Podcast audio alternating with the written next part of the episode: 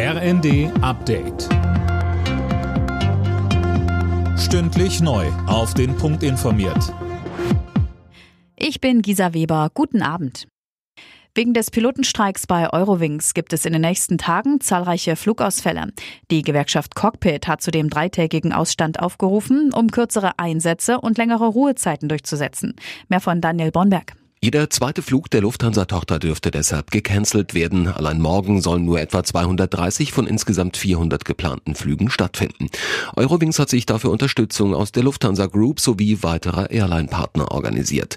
Zudem geht die Fluggesellschaft davon aus, dass nicht alle Piloten mitstreiken.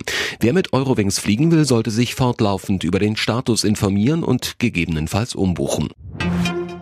Zum Abschluss des Grünen Parteitags in Bonn haben die Delegierten den Leitantrag in Sachen Klimaschutz abgenickt, inklusive dem Knackpunkt Kohledeal mit RWE. Der sieht einen vorgezogenen Kohleausstieg 2030 vor. Im Gegenzug kann das Dorf Lützerath in NRW für den Tagebau abgerissen werden.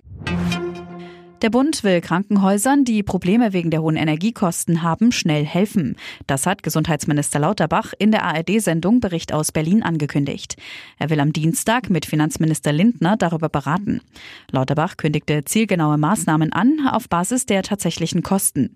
Ein Sondervermögen wie bei der Bundeswehr lehnt er ab. Wir können nicht für jeden Bereich ein Sondervermögen einführen. Das muss ja auch alles abbezahlt werden. Da stimme ich übrigens auch Herrn Lindner zu. Klar ist, die Krankenhäuser haben eine ganz besondere Situation. Wenn wir da nicht schnell und auch wirklich drastisch reagieren, kommt es zu Schließungen.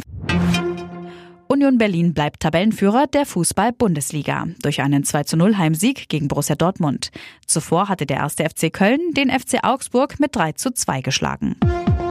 Alle Nachrichten auf rnd.de